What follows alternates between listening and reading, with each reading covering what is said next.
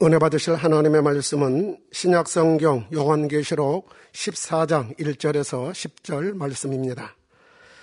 또 내가 보니 보라 어린 양이 시온산에 섰고 그와 함께 14만 4천이 섰는데 그 이마에 어린 양의 이름과 그 아버지의 이름을 쓴 것이 또다. 내가 하늘에서 나는 소리를 들으니 많은 물소리도 같고 큰 내성도 같은데 내게 들리던 소리는 검은 곳 타는 자들의 그 검은 곳 타는 것 같더라. 저희가 보좌와 내 생물과 장로들 앞에서 새 노래를 부르니 땅에서 구속함을 얻은 14만 4천인 밖에는 능히 이 노래를 배울 자가 없더라. 이 사람들은 여자로 더불어 더럽히지 아니하고 정절이 있는 자라. 어린 양이 어디로 인도하든지 따라가는 자며 사람 가운데서 구속을 받아 처음 익은 열매로 하나님과 어린 양에게 속한 자들이니 그 입에 거짓말이 없고 흠이 없는 자들이더라. 또 보니 다른 천사가 공중에 날아가는데 땅에 거하는 자들 곧 여러 나라와 족속과 방언과 백성에게 전할 영원한 복음을 가졌더라. 그가 큰 음성으로 가도되 하나님을 두려워하며 그에게 영광을 돌리라. 이는 그의 심판하실 시간이 이르렀음이니 하늘과 땅과 바다와 물들의 근원을 만드신 이를 경배하라 하더라. 또 다른 천사 곧 둘째가 그 뒤를 따라 말하되 무너졌도다 무너졌도다 큰 성 바벨론이여 모든 나라를 그 음행으로 인하여 진노의 포도주로 먹이던 자로다 하더라. 또 다른 천사 곧 셋째가 그 뒤를 따라 큰 음성으로 가로되 만일 누구든지 짐승과 그의 우상에게 경배하고 이마에나 손에 표를 받으면 그도 하나님의 진노의 포도주를 마시리니 그 진노의 잔에 섞인 것이 없이 부은 포도주라 거룩한 천사들 앞과 어린 양 앞에서 불과 유황으로 고난을 받으리니 아멘. 사랑하는 성도 여러분, 전 세계 및 전국의 지교회 성도 여러분, 지성전 성도 여러분, 전 세계 인터넷을 통해 예배 드리는 모든 성도 여러분, GCN 시청자 여러분.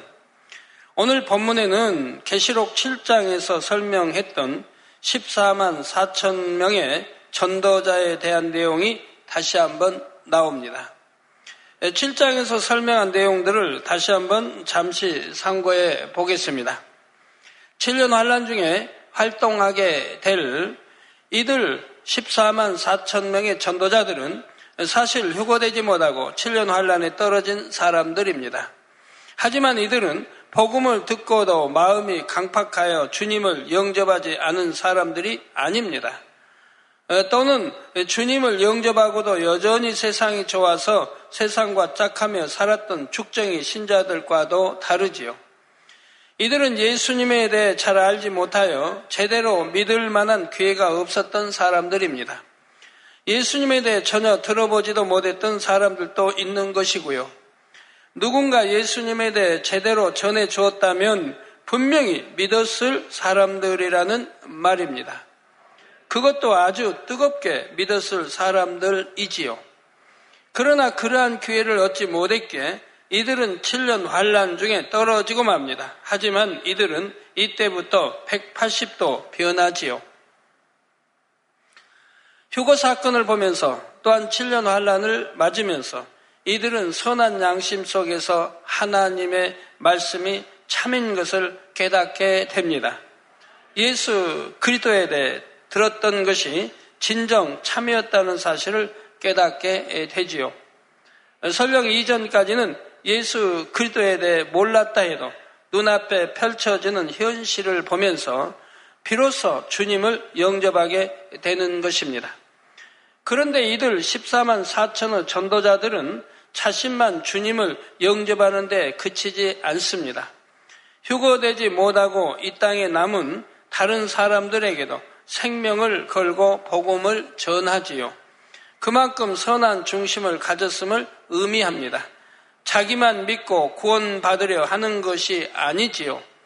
복음을 전하면 자신의 생명에 위험에 처할 것을 알면서도 어찌하든 한 사람이라도 더 함께 구원받게 하려는 마음입니다. 하나님께서는 전 세계에서 이러한 마음과 중심을 가진 사람들을 택하여 복음을 전할 일꾼으로 인쳐 주시지요. 그 수가 14만 4천 명인 것이고요.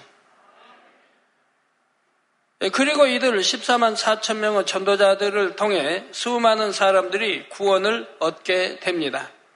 그런데 이들 14만 4천 명의 전도자들은 주어진 시간 동안 열심히 복음을 전하다가 대부분이 죽음을 맞게 되지요.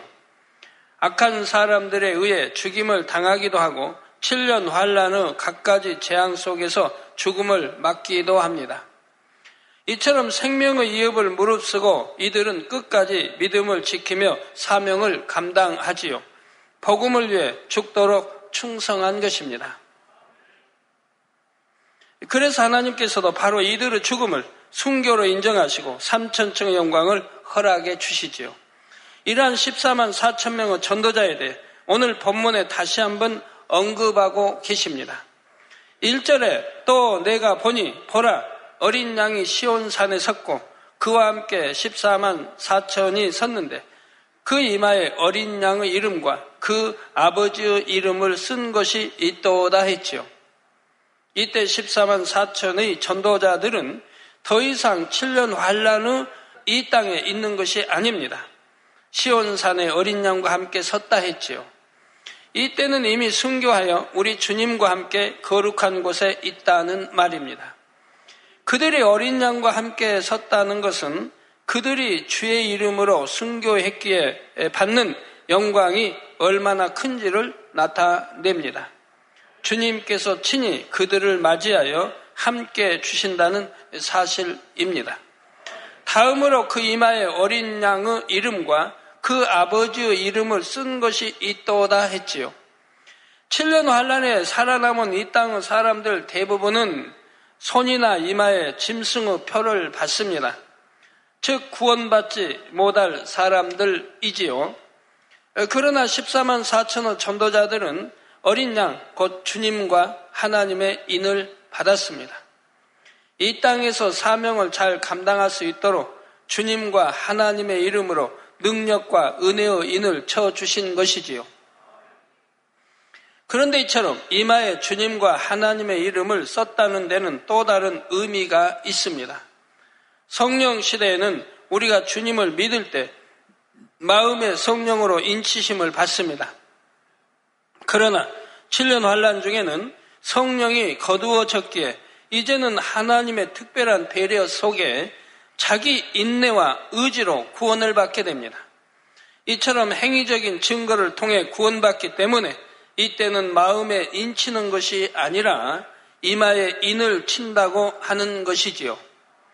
또한 이때는 하나님의 특별한 은혜가 있어야 구원에 이를 수가 있기 때문에 어린 양의 이름과 함께 하나님의 이름이 들어가는 것입니다.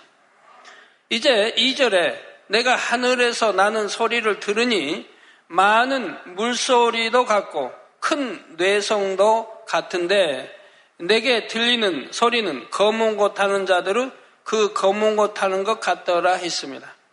계시록 1장 15절에 보면 우리 주님에 대해 설명하기를 그의 음성은 많은 물소리와 같으며 했지요. 하늘에서 나는 소리는 듣는 사람의 마음에 따라 다르게 들립니다. 말씀 안에 살지 못하는 사람이 만약 하늘에서 나는 소리를 들었다면 너무나 두렵고 떨릴 수밖에 없지요. 반면에 마음의 성결을 이루고 하나님을 지극히 사랑하는 사람은 하늘에서 나는 소리에 놀라거나 두려워하지 않습니다. 그 소리가 우렁차면서도 온유하고 따뜻하며 청아하고 아름답게 들리지요. 그렇다면 여러분에게는 하늘의 소리가 어떻게 들릴까요? 굳이 하늘에서 나는 소리가 아니라 해도 여러분의 마음이 어떠하냐에 따라 단에서 나오는 말씀도 다르게 들릴 것입니다. 단에서 선포되는 하나님의 말씀이 부담되고 짐이 되며 힘들게 느껴진다면 여러분 스스로를 돌아보아야 하지요. 하나님의 말씀에 불순종했던 아담과 하와가 하나님께서 부르시는 소리를 들었을 때 무엇이라 대답했습니까? 창세기 3장 10절에 가로되 내가 동산에서 하나님의 소리를 듣고 내가 벗었으므로 두려워하여 숨었나이다 했다는 사실입니다. 여러분은 만약 아버지 하나님께서 아들아, 딸아 부르신다면 기쁘고 담대하게 아멘, 제가 여기 있나이다 답하실 수 있기를 바랍니다. 그런데 오늘 본문에 하늘에서 나는 소리는 바로 14만 4천 명의 전도자가 노래하는 소리입니다. 그들의 노래소리가 많은 물소리도 같고 큰 뇌성과도 같았던 것이지요. 이러한 표현을 통해 우리는 그들의 마음이 얼마나 주님을 닮았는지를 알 수가 있습니다. 그들은 주를 위해 순교할 수 있을 만큼 그 마음이 진리 안에서 깨끗한 사람들입니다. 그와 같은 깨끗하고 아름다운 마음을 가졌기에 그들이 올리는 찬양 소리가 맑고 우렁차며 청하게 들렸던 것입니다. 또한 큰 뇌성 같다는 것은 그들에게 있는 권세를 나타냅니다.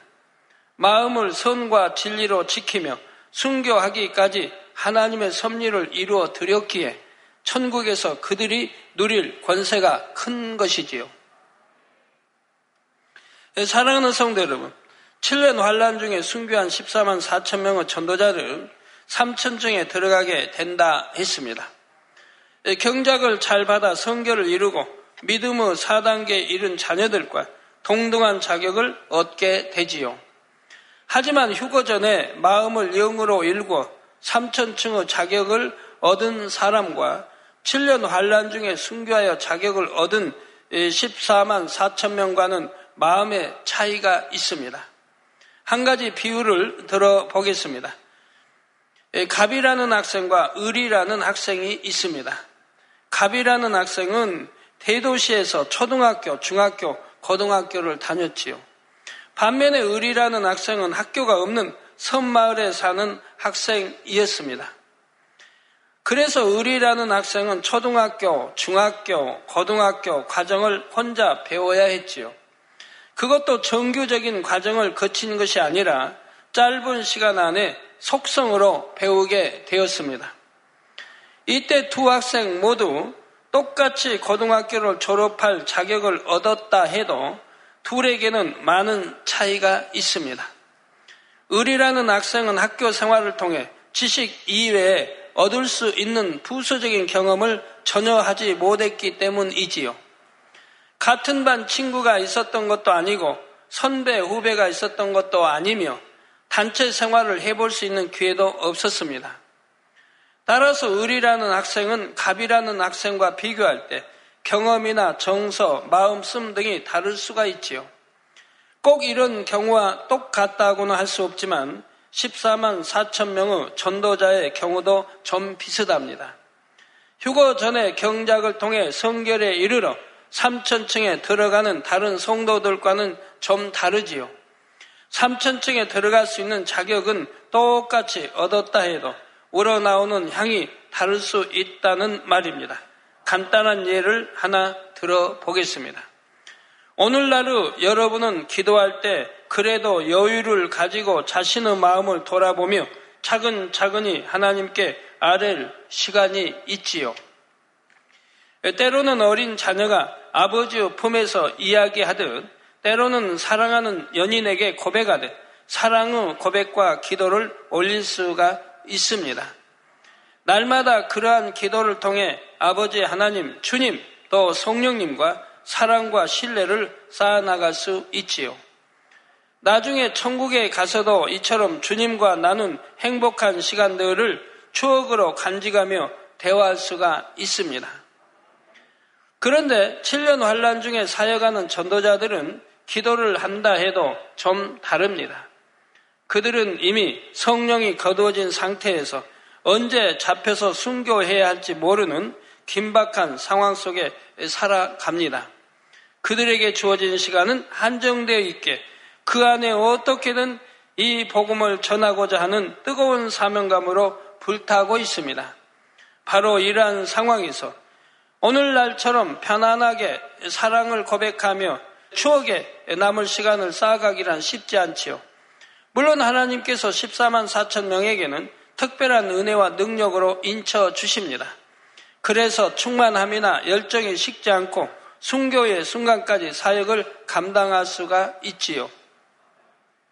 하지만 아무리 그렇다 해도 늘 죽음의 이업이 있는 긴박한 상황 속에서 오늘날과 같은 신앙 생활을 하기란 어렵습니다. 주님, 주님의 사랑을 느끼며 찬양하는 이 시간이 너무나 행복해요. 천국의 연애 때는 어떤 모습으로 춤추며 어떤 대화를 주님과 나눌까요? 이런 내용의 기도를 드릴 만한 마음의 여유도 상황도 별로 없지요. 날마다 들려오는 재앙과 핍박의 소식을 접할 때마다 더욱 비장한 각오를 다져야 합니다.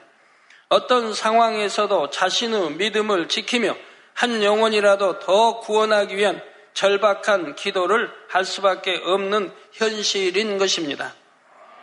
기도에 한 가지만 들었지만 이처럼 휴거 전과 휴거 후의 신앙생활은 상황과 형편이 너무나 다릅니다. 그러니 비록 3천층의 자격은 똑같이 얻었다 해도 이렇게 각각 다른 환경 가운데서 자격을 얻었기 때문에 각각의 마음에서 나오는 향도 다른 것이지요. 그렇다고 양쪽을 비교할 때 어느 쪽이 더 낫고 어느 쪽이 못하다는 뜻이 아닙니다. 14만 4천 명의 전도자는 비록 7년 환란 중에 주님을 영접했다 해도 그 이전에 신앙생활했던 그 누구에 못지않게 3천층에 들어가게 합당한 자격을 갖추었지요. 비록 이전에는 주님을 영접할 기회가 없었지만 일단 주님을 영접한 후에는 오직 주님만 바라보며 생명을 다해 복음을 전하고 믿음을 지켰습니다. 순교하기까지는 비록 짧은 시간밖에 없지만 중심이 걷고 서나요. 그 짧은 시간 동안에도 진리로 자신을 변화시킨 사람들이지요. 더구나 이들이 순교에 이르기까지 얼마나 더 선과 진리로 행하고자 했겠습니까? 여러분도 어떤 시험이나 연단이 오게 되면 더욱 깨어 기도하며 마음을 지키기 위해 노력할 것입니다. 말 한마디라도 더 근신하며 생각과 행동에도 더 신중을 기하지요. 하나님을 기쁘시게 하려 할 것이고 원수마귀 사단에게는 송사거리를 내어주지 않도록 각별히 주의하며 노력해 나갑니다. 14만 4천 명의 전도자들도 마찬가지입니다. 그들은 주님을 영접하는 순간부터 순교하기까지 사실 매 순간이 위태로운 상황의 연속입니다. 그런 가운데 마음과 뜻과 힘을 다해 진리 안에 거하려고 더욱 노력하게 되지요. 더구나 온 세상을 지배하는 어둠에 맞서 사명을 감당하기 위해서는 그 마음에 선과 진리가 없이는 불가능합니다. 이처럼 비록 짧은 시간이지만 그들은 주어진 시간 안에서 최선을 다해 결국 3천층의 자격을 얻게 됩니다. 설령 그들 중에 좀 부족한 사람이 있다 해도 순교에 이르렀다는 그 사실을 통해 그들의 중심을 증거해 보인 것이 되지요. 시간만 좀 더 주어진다면 능히 성결을 이룰 수 있는 중심을 가졌다는 말입니다. 그러므로 하나님께서는 결과적으로 이들 14만 4천 명에 대해서는 그들의 죽음을 순교로 인정해 주시는 것입니다. 이처럼 3천층의 자격을 인정받았기에 그들이 드리는 찬양에는 진리의 마음이 담겨 있지요. 진리의 마음을 담아 드리는 찬양 소리는 많은 물소리와 같이 청아하고 웅장하며 아름답게 들립니다. 또 검은고에서 어, 나오는 아름다운 소리와 같죠. 이런 찬양의 소리는 하나님의 마음을 감동시키며 어둠의 세력까지도 물리치는 힘과 권세가 있습니다. 여러분도 바로 이처럼 진리의 마음이 담겨진 아름답고 힘있고 권세 있는 찬양의 소리를 하나님께 올려 드릴 수 있기를 바랍니다. 그러면 14만 4천의 노래는 어떤 내용일까요? 그들은 비록 예전에는 주님을 잘 알지 못해서 휴거되지 못하고 환란 중에 떨어졌지만 늦게나마 크신 긍휼을 얻고 구원을 받았습니다. 또 고난의 세월 속에서도 주를 믿음으로 한 영혼이라도 더 살리기 위해 생명다의 사명을 감당했지요. 이런 과정 속에 자신들이 받은 은혜를 고백하며 하나님의 사랑과 영광을 높이는 내용의 찬양을 합니다. 또한 7년 환란 후 참혹한 재앙 속에서도 남겨진 영혼들에 대한 하나님의 사랑이 어떻게 나타났는지를 찬양하지요. 생명을 바쳐 하나님의 섭리를 이룬 그들이 정결한 마음으로 감사와 감격을 담아 한 목소리로 찬양할 때 그 찬양의 향이 얼마나 아름답겠습니까? 하나님 앞에도 진한 향으로 올라가며 이것을 듣는 사도 요한도 감동을 입었던 것입니다. 이어지는 3절에 저희가 보좌와 내 생물과 장로들 앞에서 새 노래를 부르니 땅에서 구속함을 얻은 14만 4천인 밖에는 능히 노래를 배울 자가 없더라 했습니다. 이들 14만 4천이 부르는 찬양은 구원받은 다른 성도들의 찬양과는 구별이 됩니다. 물론 7년 환란 전에 구원받고 휴거된 성도들도 각 사람의 마음에 따라 찬양의 향이 서로 다릅니다. 막달라 마리아와 동정녀 마리아의 향이 다르고 사도 바울과 아브라함의 찬양의 향이 다르지요. 평안한 가운데 하나님과 동행했던 에녹과 수많은 백성을 인도하며 험난하게 광야 생활을 한 모세가 올리는 찬양의 향이 어찌 같겠습니까? 사람마다 중심과 마음이 다르고 각자의 사명과 연단의 체험이 다르니 그 찬양의 향도 서로 달라지는 것입니다. 자, 그런 중에서도 14만 4천 전도자들의 찬양은 아주 특별히 구별이 됩니다. 앞에서도 말한 것처럼 그들은 3천층에 들어온 모든 성도들 중에서도 너무나 특별한 과정을 겪은 사람들이기 때문이지요. 이미 구원의 문이 닫힌 상태에서 뒤늦게 구원받은 그들의 감사와 감격의 마음이 지난 찬양의 향으로 나오게 됩니다. 7년 환란의 그 참혹한 상황 속에서 매 순간 생명의 이업을 무릅쓰고 복음을 전했던 그들의 마음을 누가 알겠는지요? 그 특별한 체험을 직접 해본 사람 외에는 알 수가 없지요. 그래서 14만 4천 인 밖에는 능히 이 노래를 배울 자가 없다 하신 것입니다. 4절에 이 사람들은 여자로 더불어 더럽히지 아니하고 정절이 있는 자라. 어린 양이 어디로 인도하든지 따라가는 자며 사람 가운데서 구속을 받아 처음 익은 열매로 하나님과 어린 양에게 속한 자들이니 했습니다. 여기서 여자란 영적으로 세상을 뜻합니다. 여자로 더불어 더럽히지 아니하고 정절이 있다는 것은 어둡고 음란한 세상을 본받지 않으며 비진리와 타협하지 않았다는 뜻이지요.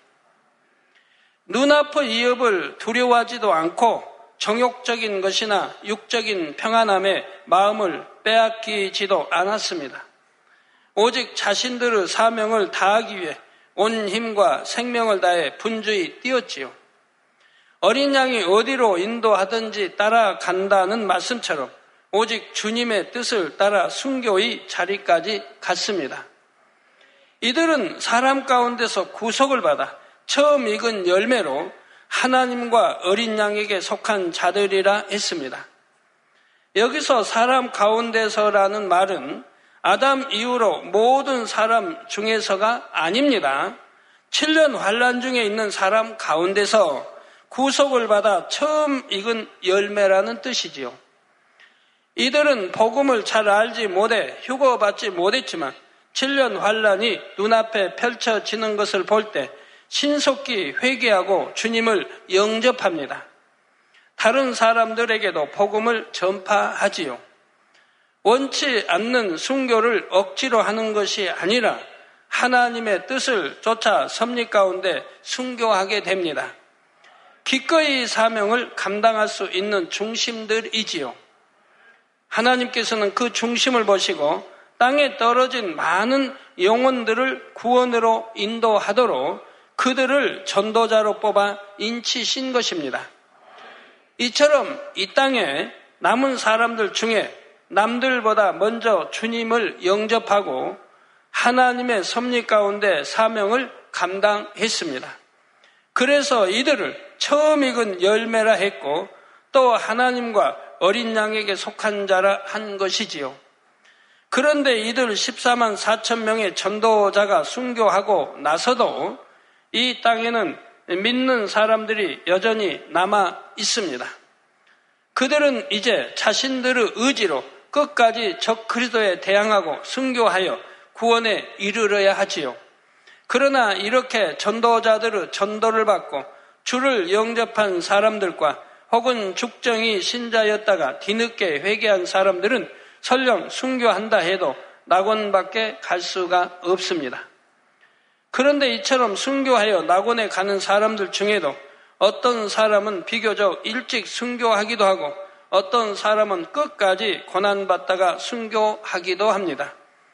짐승의 표를 받지 않기 위해 끝까지 버텨야 하는 사람들은 참으로 견디기 힘든 고통을 겪고 순교하지요. 이때는 유구 생명이 오래 붙어 있는 것보다 오히려 일찍 순교에 이르는 것이 복입니다. 그렇다면 왜 누구는 좀 수월하게 일찍 죽임 당하고 누구는 오래 살아남아 많은 고난을 당하게 될까요? 이것도 철저히 하나님의 공의에 따른 결과입니다. 각 사람이 쌓은 선악의 정도와 믿지 못하고 의심하는 정도에 따라 순교하는 시기에도 차이가 나는 것입니다.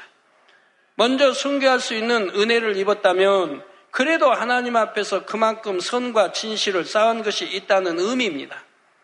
반면에 이전에 악을 많이 쌓았을수록 구원의 값으로 치러야 할 대가도 큰 것이지요.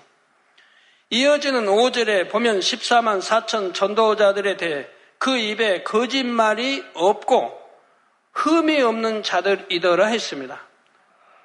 이는 그들이 얼마나 진리 가운데 살았는지 다시 한번 확인할 수 있는 말씀이지요. 야고보서 3장 2절에 우리가 다 실수가 많으니 만일 말에 실수가 없는 자면 곧 온전한 사람이라. 능히 온몸도 굴레 씌우리라 했습니다. 예, 이 말씀처럼 입에 거짓말이 없다는 것은 마음 자체가 진실하다는 뜻입니다. 흠이 없다는 것은 성결되었음을 뜻하지요. 주님을 영접하고 몇 년 되지 않는 기간 속에 이렇게 흠없는 모습으로 순교하기에 이르렀다면 그 중심이 얼마나 합당한 사람들입니까? 주님을 알지 못했을 때도 나름대로 선과 진실을 추구하여 양심에 따라 살았다는 것을 알 수 있지요. 그러니 바로 이런 사람들 중에서 하나님께서는 14만 4천 명을 택하심으로 최후의 7년 환란 속에서도 다시 한번 구원의 섭리를 이루시는 것입니다. 14만 4천과 또한 두 증인은 결코 희망을 찾아볼 수 없는 절망의 땅에서도 최후까지 구원의 길을 여시는 하나님의 사랑이지요. 그리고 진실한 마음과 하나님에 대한 사랑으로 이 마지막 섭리를 이루는 도구가 되었던 사람들은 천국에서 그만한 영광을 누리는 것이고요. 6절에 또 보니 다른 천사가 공중에 날아가는데 땅에 거하는 자들 곧 여러 나라와 족속과 방언과 백성에게 전할 영원한 복음을 가졌더라 했습니다. 지금 이 당시는 그동안 공중 권세 잡고 있던 악의 영들이 이미 다 이 땅으로 쫓겨난 상태입니다. 그러므로 이제 공중은 하나님께 속한 영역이 되었지요. 인간 경작의 기간 동안 하나님은 섭리 가운데 잠시 내어주셨던 공중이 다시 하나님께 속한 빛의 영역이 된 것입니다. 이 공중을 천사가 날고 있는데 그는 땅에 거하는 자들, 곧 나라와 민족과 족속과 언어에 상관없이 모든 사람에게 전할 영원한 복음을 가졌습니다. 성도 여러분, 베드로전서 1장 24절에서 25절에 보면 그러므로 모든 육체는 풀과 같고 그 모든 영광이 푸르 꽃과 같으니 풀은 마르고 꽃은 떨어지되 오직 주의 말씀은 세세토록 있도다 하였으니 너에게 전한 복음이 곧 이 말씀이니라 했습니다. 우리를 영원한 생명으로 인도하느니 복된 소식, 즉 진리인 하나님의 말씀은 영원히 변하지 않지요. 하나님의 말씀만이 오직 참이게 이 말씀대로 모든 것이 이루어져 왔고 지금도 그대로 이루어지고 있으며 앞으로도 그럴 것입니다. 그러므로 장차 모두가 심판대 앞에 설 때 바로 진리인 이 말씀에 비춰 심판을 받습니다. 요한복음 12장 48절에 나를 저버리고 내 말을 받지 아니하는 자를 심판할 리가 있으니 곧 나의 한 그 말이 마지막 날에 저를 심판하리라 말씀하셨지요. 바로 예수님께서 이 땅에서 하신 말씀 곧 하나님의 말씀으로 심판하게 된다는 말입니다. 그렇다면 혹여라도 누군가 마지막 심판날에 나는 복음에 대해 듣지 못해서 못 믿었습니다. 이렇게 말할 수 있을까요? 그렇지 않습니다. 하나님께서는 땅에 거하는 모든 자들에게 복음을 접할 수 있는 기회를 주셨지요. 7년 환란 중에도 얼마든지 기회를 주셨고요. 사람들 스스로가 그 기회를 잡지 않은 것 뿐입니다. 사실 7년 환란이 막바지에 이른 이 시점쯤 되면 이 땅에 있는 사람들 중에 복음을 듣지 못한 사람은 거의 없습니다. 휴거 사건 전에도 이미 복음을 접할 기회는 많았지요. 거기다가 휴거 사건을 통해 전 세계는 다시 한번 복음을 접할 기회를 가집니다. 기독교에서 말하는 휴거 사건이 실제로 일어나는 것을 보았기 때문입니다. 그러면서 복음에 대해 예수 그리스도에 대해 심판과 천국과 지옥에 대해 관심을 가지지요. 모든 7년 환란 동안에 14만 4천의 전도자들이 전 세계를 누비며 열심히 복음을 전합니다. 여기에다 두 증인까지 등장하여 놀라운 권능과 함께 복음을 전하지요. 이처럼 복음을 접할 수 있는 많은 기회들이 있었음에도 불구하고 그 기회를 잡는 사람은 많지 않습니다. 당장 눈앞의 유익과 생명에 대한 집착 때문에 대부분이 적그리스도에게 동조하고 어, 말지요. 그러니 마지막 심판 날에 심판대 앞에 섰을 때 나는 복음을 듣지 못해서 못 믿었습니다. 이렇게 변명할 수 있는 사람은 아무도 없습니다. 로마서에 보면 바로 천지 만물을 보고도 하나님을 부인할 수 없다고 하잖아요. 바로 그 안에 깃든 신성과 능력이 있기 때문에요. 물론 예외적으로 양심 심판을 적용을 받는 사람은 있지만 말입니다. 이처럼 하나님께서는 영원한 복음을 모든 사람에게 주셨고 마지막 날에 바로 이 복음으로서 심판의 잣대를 삼으신다는 사실입니다. 7절에 그가 큰 음성으로 가로되 하나님을 두려워하며 그에게 영광을 돌리라. 이는 그의 심판하실 시간이 이르렀음이니 하늘과 땅과 바다와 물들의 근원을 만드신 이를 경배하라 하더라 했습니다. 성도 여러분, 여러분은 하나님이 두렵습니까? 아니면 전혀 두렵지 않나요? 사실 하나님을 두려워하는 마음이 당연히 있어야 합니다. 다만 그 두려움이 어떤 종류의 두려움이냐, 그것이 문제이지요. 하나님을 두려워하는 마음에는 세 가지가 있습니다. 첫째로, 하나님을 믿지 않는 사람의 마음에도 양심이라는 것이 있기 때문에 내심 신을 두려워하는 마음이 있습니다. 물론 신을 인정하는 사람의 경우이지요. 그러나 겉으로는 신을 인정하지 않는다 말해도 마음 한편으로는 혹시라도 신이 정말 있으면 어쩌지 이런 두려운 마음이 있는 경우가 많습니다. 그래서 악을 행하거나 하늘을 우러러 부끄러운 일을 했을 때는 불안해하고 두려워하는 것을 볼 수가 있지요. 둘째로 믿는 사람 중에 하나님을 두려워하는 경우로서 말씀대로 살지 못하고 죄를 짓는 경우입니다. 이런 사람은 하나님에 대해 들었고 천국과 지옥에 대해 들었지요. 또 말씀대로 살아야 한다는 것도 압니다. 그럼에도 말씀대로 살지 못하여 어둠에 거하니 두려운 마음이 드는 것입니다. 물론 이런 경우는 그래도 믿음이 있다 할 수 있지요. 믿음이 있기 때문에 죄를 짓고 어둠 가운데 살 때 두려워합니다.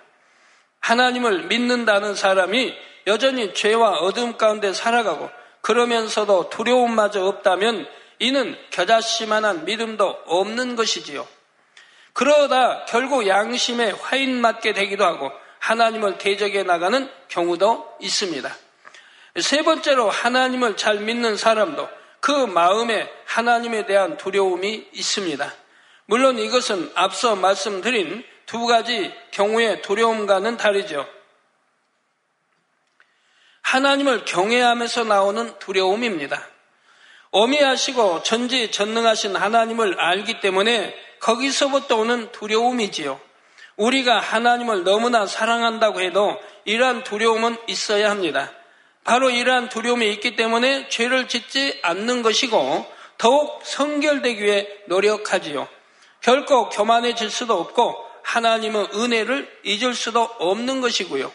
물론 더 깊은 영의 차원으로 들어가면 하나님에 대한 두려움 자체가 없는 단계도 있습니다. 그러나 이러한 차원에 이르렀다 해도 결코 하나님 앞에 무례하지 않으며 자신이 지켜야 할 선을 넘지 않지요. 오히려 더욱 하나님을 의뢰하며 오직 모든 영광을 하나님께만 돌리게 됩니다. 고린도 전서 10장 31절에 그런즉 너희가 먹든지 마시든지 무엇을 하든지 다 하나님의 영광을 위하여 하라는 말씀대로 하나님의 영광을 위한 삶이 되지요. 본문에 공중을 나는 천사도 이는 그의 심판하실 시간이 이르렀음이니 하며 심판의 때가 가까웠음을 알리고 있지요. 그런데 여기서 말씀하시는 심판하실 시간에도 크게 세 가지 의미가 있습니다. 첫째로 주님을 영접하지 않은 사람이나 비록 주님을 영접했다 해도 구원받을 만한 믿음이 없는 사람은 죽는 그 순간이 심판의 시간입니다. 지금 당장 영혼을 부르시면 그 순간 지옥의 판결을 받는 것과 같기 때문입니다. 둘째로 심판하실 시간이란 7년 환란 동안에 이 땅에 임할 심판을 의미합니다. 7년 환란을 통해 이 땅에 남은 사람들은 자신들이 행한 대로 그 값을 치르게 됩니다. 공의에 따라 정확한 값을 치르지요. 그 값을 합당하게 치른 사람 중에는 이삭 줍기 구원을 통해 구원에 이르는 경우도 있습니다. 반면에 이 7년 환란의 기간 동안 더 많은 악을 쌓음으로 다가올 마지막 심판날에 그 값을 치를 사람도 있습니다. 마지막 셋째로 심판하실 시간이란 주님의 지상 재림의 때를 말합니다. 물론 정확하게 말하자면 백보자 대심판의 때가 마지막 심판의 시간이지요. 하지만 주님의 지상 재림과 함께 7년 환란이 막을 내리게 되면 사실 그때가 모든 심판을 위한 마지막 순간입니다. 그런데 지금 천사들이 이러한 마지막 심판 나실 시간이 가까웠다고 경고하고 있지요. 그만큼 7년 환란이 막바지에 이르렀다는 의미입니다. 성도 여러분, 하나님은 모든 것의 시작이십니다. 이 땅과 천지 만물을 만드시고 인간 경작을 시작하신 분이 하나님이시지요. 그러므로 모든 역사가 마무리되는 것도 하나님의 뜻과 섭리 가운데 이루어집니다. 하나님의 정확한 계획 안에서 한치 오차도 없이 성취되고 마무리되지요. 이어지는 8절에 또 다른 천사, 곧 둘째가 그 뒤를 따라 말하되 무너졌도다 무너졌도다 큰 성 바벨론이여 모든 나라를 그 음행으로 인하여 진노의 포도주로 먹이던 자로다 하더라 했습니다. 큰 성 바벨론이 무너진다 말씀하고 있지요. 여기서 바벨론이란 영적으로 원수마귀 사단을 의미합니다. 또한 그들의 조정을 받아왔던 이 땅의 적그리도의 세력을 의미하지요. 그러므로 큰 성 바벨론이 무너진다는 것은 이제 원수마귀 사단에게 허락되었던 시간이 다 되었다는 뜻입니다. 이미 공중으로부터 이 땅으로 쫓겨난 그들이 최후까지 바라가던 것도 이제는 끝날 때가 되었다는 말이지요. 원수마귀 사단의 멸망은 곧 적그리스도의 세력의 몰락을 의미합니다. 여러 나라가 연합하여 이루었던 공동체가 분열의 길로 접어드는 것이지요. 예, 이처럼 세상의 모든 것을 장악하며 마치 그 권세가 영원할 것 같았던 적그리스도는 마침내 분열의 길을 걷게 됩니다. 그런데 이 바벨론 곧 적그리스도에 대해 모든 나라를 그 음행으로 인하여 진노의 포도주로 먹이던 자로다 했습니다. 적그리도는 전 세계를 주관해가며 하나님을 대적하도록 만들어간 장본인입니다. 바로 여기서 말씀하는 음행이라는 것이 하나님의 뜻과 반대되는 모든 것이지요. 하나님을 대적하여 비진리를 행하고 하나님과 원수되게 만드는 모든 것입니다. 7년 환란 중에는 적그리도의 세력에 동조하며 그들과 연합했던 사람들이 바로 음행에 동참한 사람이 되는 것입니다. 이처럼 음행에 동참한 사람들은 진노의 포도주를 먹게 됩니다. 포도주란 원래 우리에게 생명을 주신 예수님의 피를 상징하지요. 예수님의 피가 우리의 죄를 씻기고 우리를 영생으로 인도하는 것입니다. 그런데 이러한 사실을 알면서도 또한 입술로는 믿는다 고백하면서도 음행에 동참했다면 그런 사람에게는 예수님의 흘리신 피가 오히려 진노의 포도주가 됩니다. 결국 지옥의 판결을 받을 수밖에 없지요. 9절에서 10절에 또 다른 천사, 곧 셋째가 그 뒤를 따라 큰 음성으로 가로되 만일 누구든지 짐승과 그의 우상에게 경배하고 이마에나 손에 표를 받으면 그도 하나님의 진노의 포도주를 마시리니 그 진노의 잔에 섞인 것이 없이 부은 포도주라. 거룩한 천사들 앞과 어린 양 앞에서 불과 유황으로 고난을 받으리니 했습니다. 이제 세 번째 천사가 등장하며 이 땅에 남은 사람들에게 임할 심판을 말합니다. 짐승의 표 666에 대해서는 이미 말씀드렸는데 7년 환란 중에 후 3년 반에 이르면 이 짐승의 표를 받도록 하는 일이 생기지요. 물론 적그리도는 이 일을 서서히 추진하지만 후 3년 반의 때가 되면 전 세계의 사람들에게 강제적으로 이 표를 받도록 만드는 것입니다. 이 표를 받는 것은 적그리스도에게 동조한다는 뜻이며 결국 하나님을 대적하게 된다는 의미이지요. 이렇게 해서 이 짐승의 표를 받은 사람은 하나님의 진노의 포도주를 마신다 했습니다. 구원받지 못하고 지옥에 가게 되는 것이지요. 그런데 그 진노의 잔에 섞인 것이 없이 부은 포도주라 했습니다. 이는 어떤 용서나 극률, 자비가 전혀 없이 하나님의 말씀 그대로 심판하신다는 뜻입니다. 최후의 최후까지 주어진 기회마저도 잡지 못한 사람들에게는 이처럼 두려운 심판과 형벌만이 기다리고 있지요. 바로 불과 유황불의 고난입니다. 그런데 거룩한 천사들과 어린 양 앞에서 이러한 고난을 받는다 했습니다. 사람들이 이 땅에 살아가는 동안 믿는 사람이든 믿지 않는 사람이든 각 사람의 행위를 감찰하는 천사가 있습니다. 믿는 사람들에게는 한 명의 천사를 더 붙여주셔서 하나님의 자녀를 도와주도록 하시는 것이고요. 이처럼 각 사람에게 붙여진 천사는 사람들이 이 땅에 사는 동안의 모든 것을 기록합니다. 말과 행동, 생각과 마음에 품은 것까지라도 낱낱이 기록하지요. 이것이 바로 마지막 심판날에 심판의 근거가 됩니다.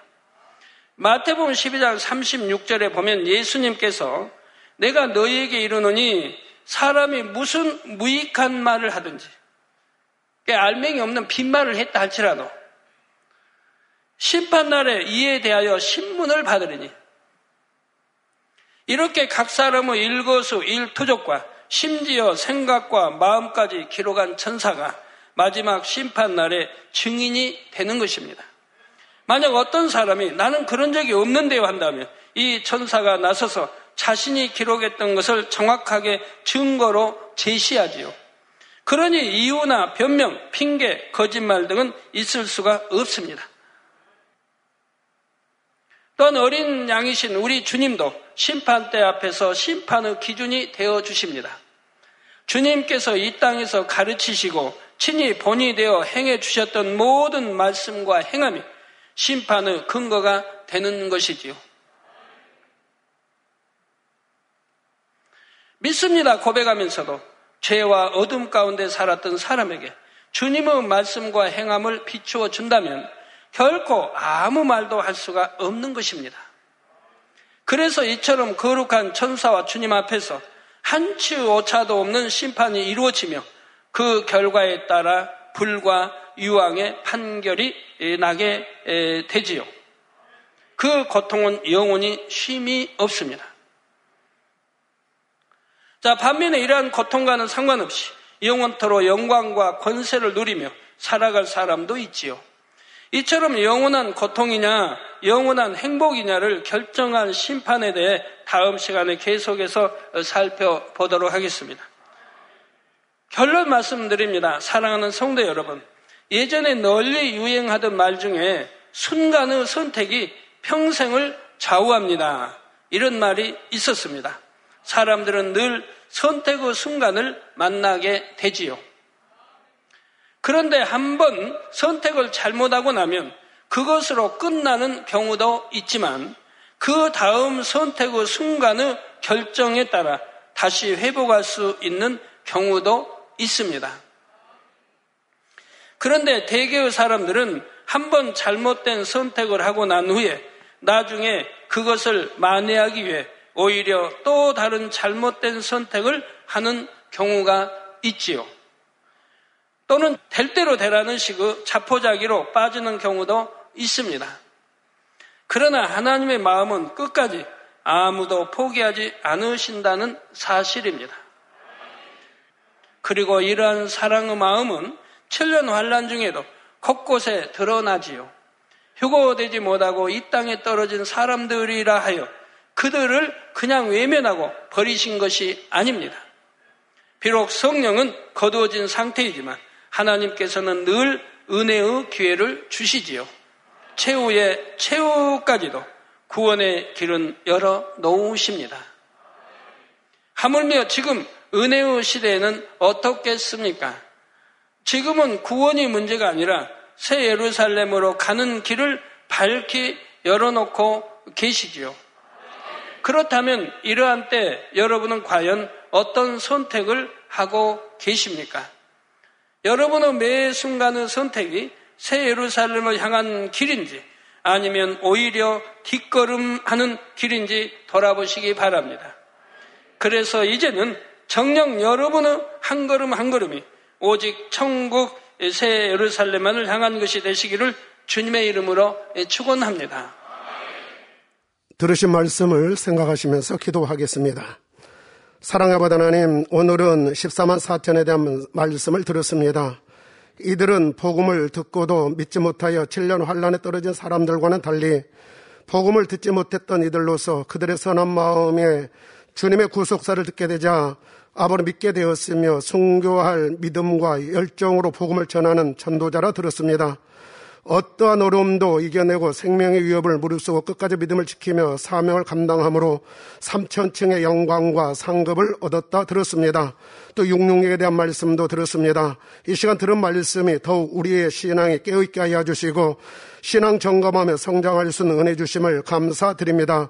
들은 말씀이 믿음이 되고 생명과 능력이 되어지도록 축복해 주옵소서. 감사합니다. 우리 주 예수 그리스도 이름으로 기도하옵나이다. 아멘. 당회장님의 환자를 위한 기도 받겠습니다. 아픈 곳이나 연약한 곳 위에 손을 놓고 기도 받으시고 아프지 않는 분들은 가슴에 손을 놓고 마음의 손을 위해 믿음으로 기도 받으시기 바랍니다. 할렐루야 전능하신 사랑의 아버지 하나님 이 시간 기도 받는 모든 성도님들 위해 안수하여 주옵소서 GCN과 인터넷과 화상을 통해 기도 받는 지 교회와 지 성전 그리고 전 세계 하나님의 자녀들 위에도 시공간을 초월하여 역사하여 주시기를 원합니다. 믿어지는 믿음을 주시고 부정적인 생각과 의심의 세력을 물리쳐 주옵시며 모든 시험 환란도 물리쳐 주옵소서.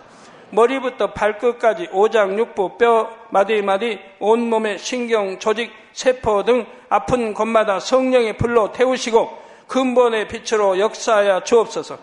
예수 그리스도의 이름으로 명하노니 원수마귀 사단 모든 질병 균 연약함아 물러가라 빛이 여임하라 모든 불치 난치병도 성령의 불로 태워 깨끗하게 역사하여 주옵소서 말라리아를 비롯한 모든 풍토병도 물리쳐 주옵소서 감기, 기침, 열, 몸살, 독감 등 각종 유행성 질병도 다 물러가라. 어떠한 유행성 질병 균도 틈타지 않게 지켜 주옵소서.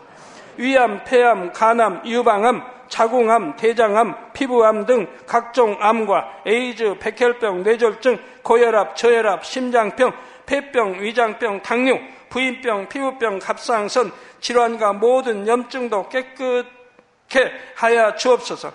소아마비, 중풍, 관절염, 디스크도 온전케 하여 주옵소서. 요통, 두통, 신경통을 비롯한 모든 통증은 사라질지어다. 간질, 자폐증, 우울증, 조울증, 노이로제 등 모든 정신질환도 물러가라. 모든 마비된 것도 풀어지고 일어나 걷고 뛸지어다. 눈도 잘 보이게 하옵시고 귀도 잘 들리게 하여 주옵소서. 소경은 눈을 뜨고 기머거리는 들으며 벙어리는 말할지어다. 각종 사고, 후유증도 깨끗게 하시고 부러진 뼈도 붙여 주옵소서. 화상 입은 것도 온전케 하옵소서. 화기야 물러가라. 열도 물러가라. 아버지 흉터도 나지 않게 역사해 주시기를 원합니다. 마약을 비롯하여 각종 약물과 독극물 중독도 깨끗함을 입을 지어다. 죽은 신경과 세포가 살아나며 죽은 자도 살아나게 하여 주옵소서. 잉태어 축복도 주시기를 원합니다. 잉태 축복을 받으라 예수 그리스도의 이름으로 명하느니 원수마귀 사단을 하늘 공중 곳에 잡은 악의 영들아 물러가라.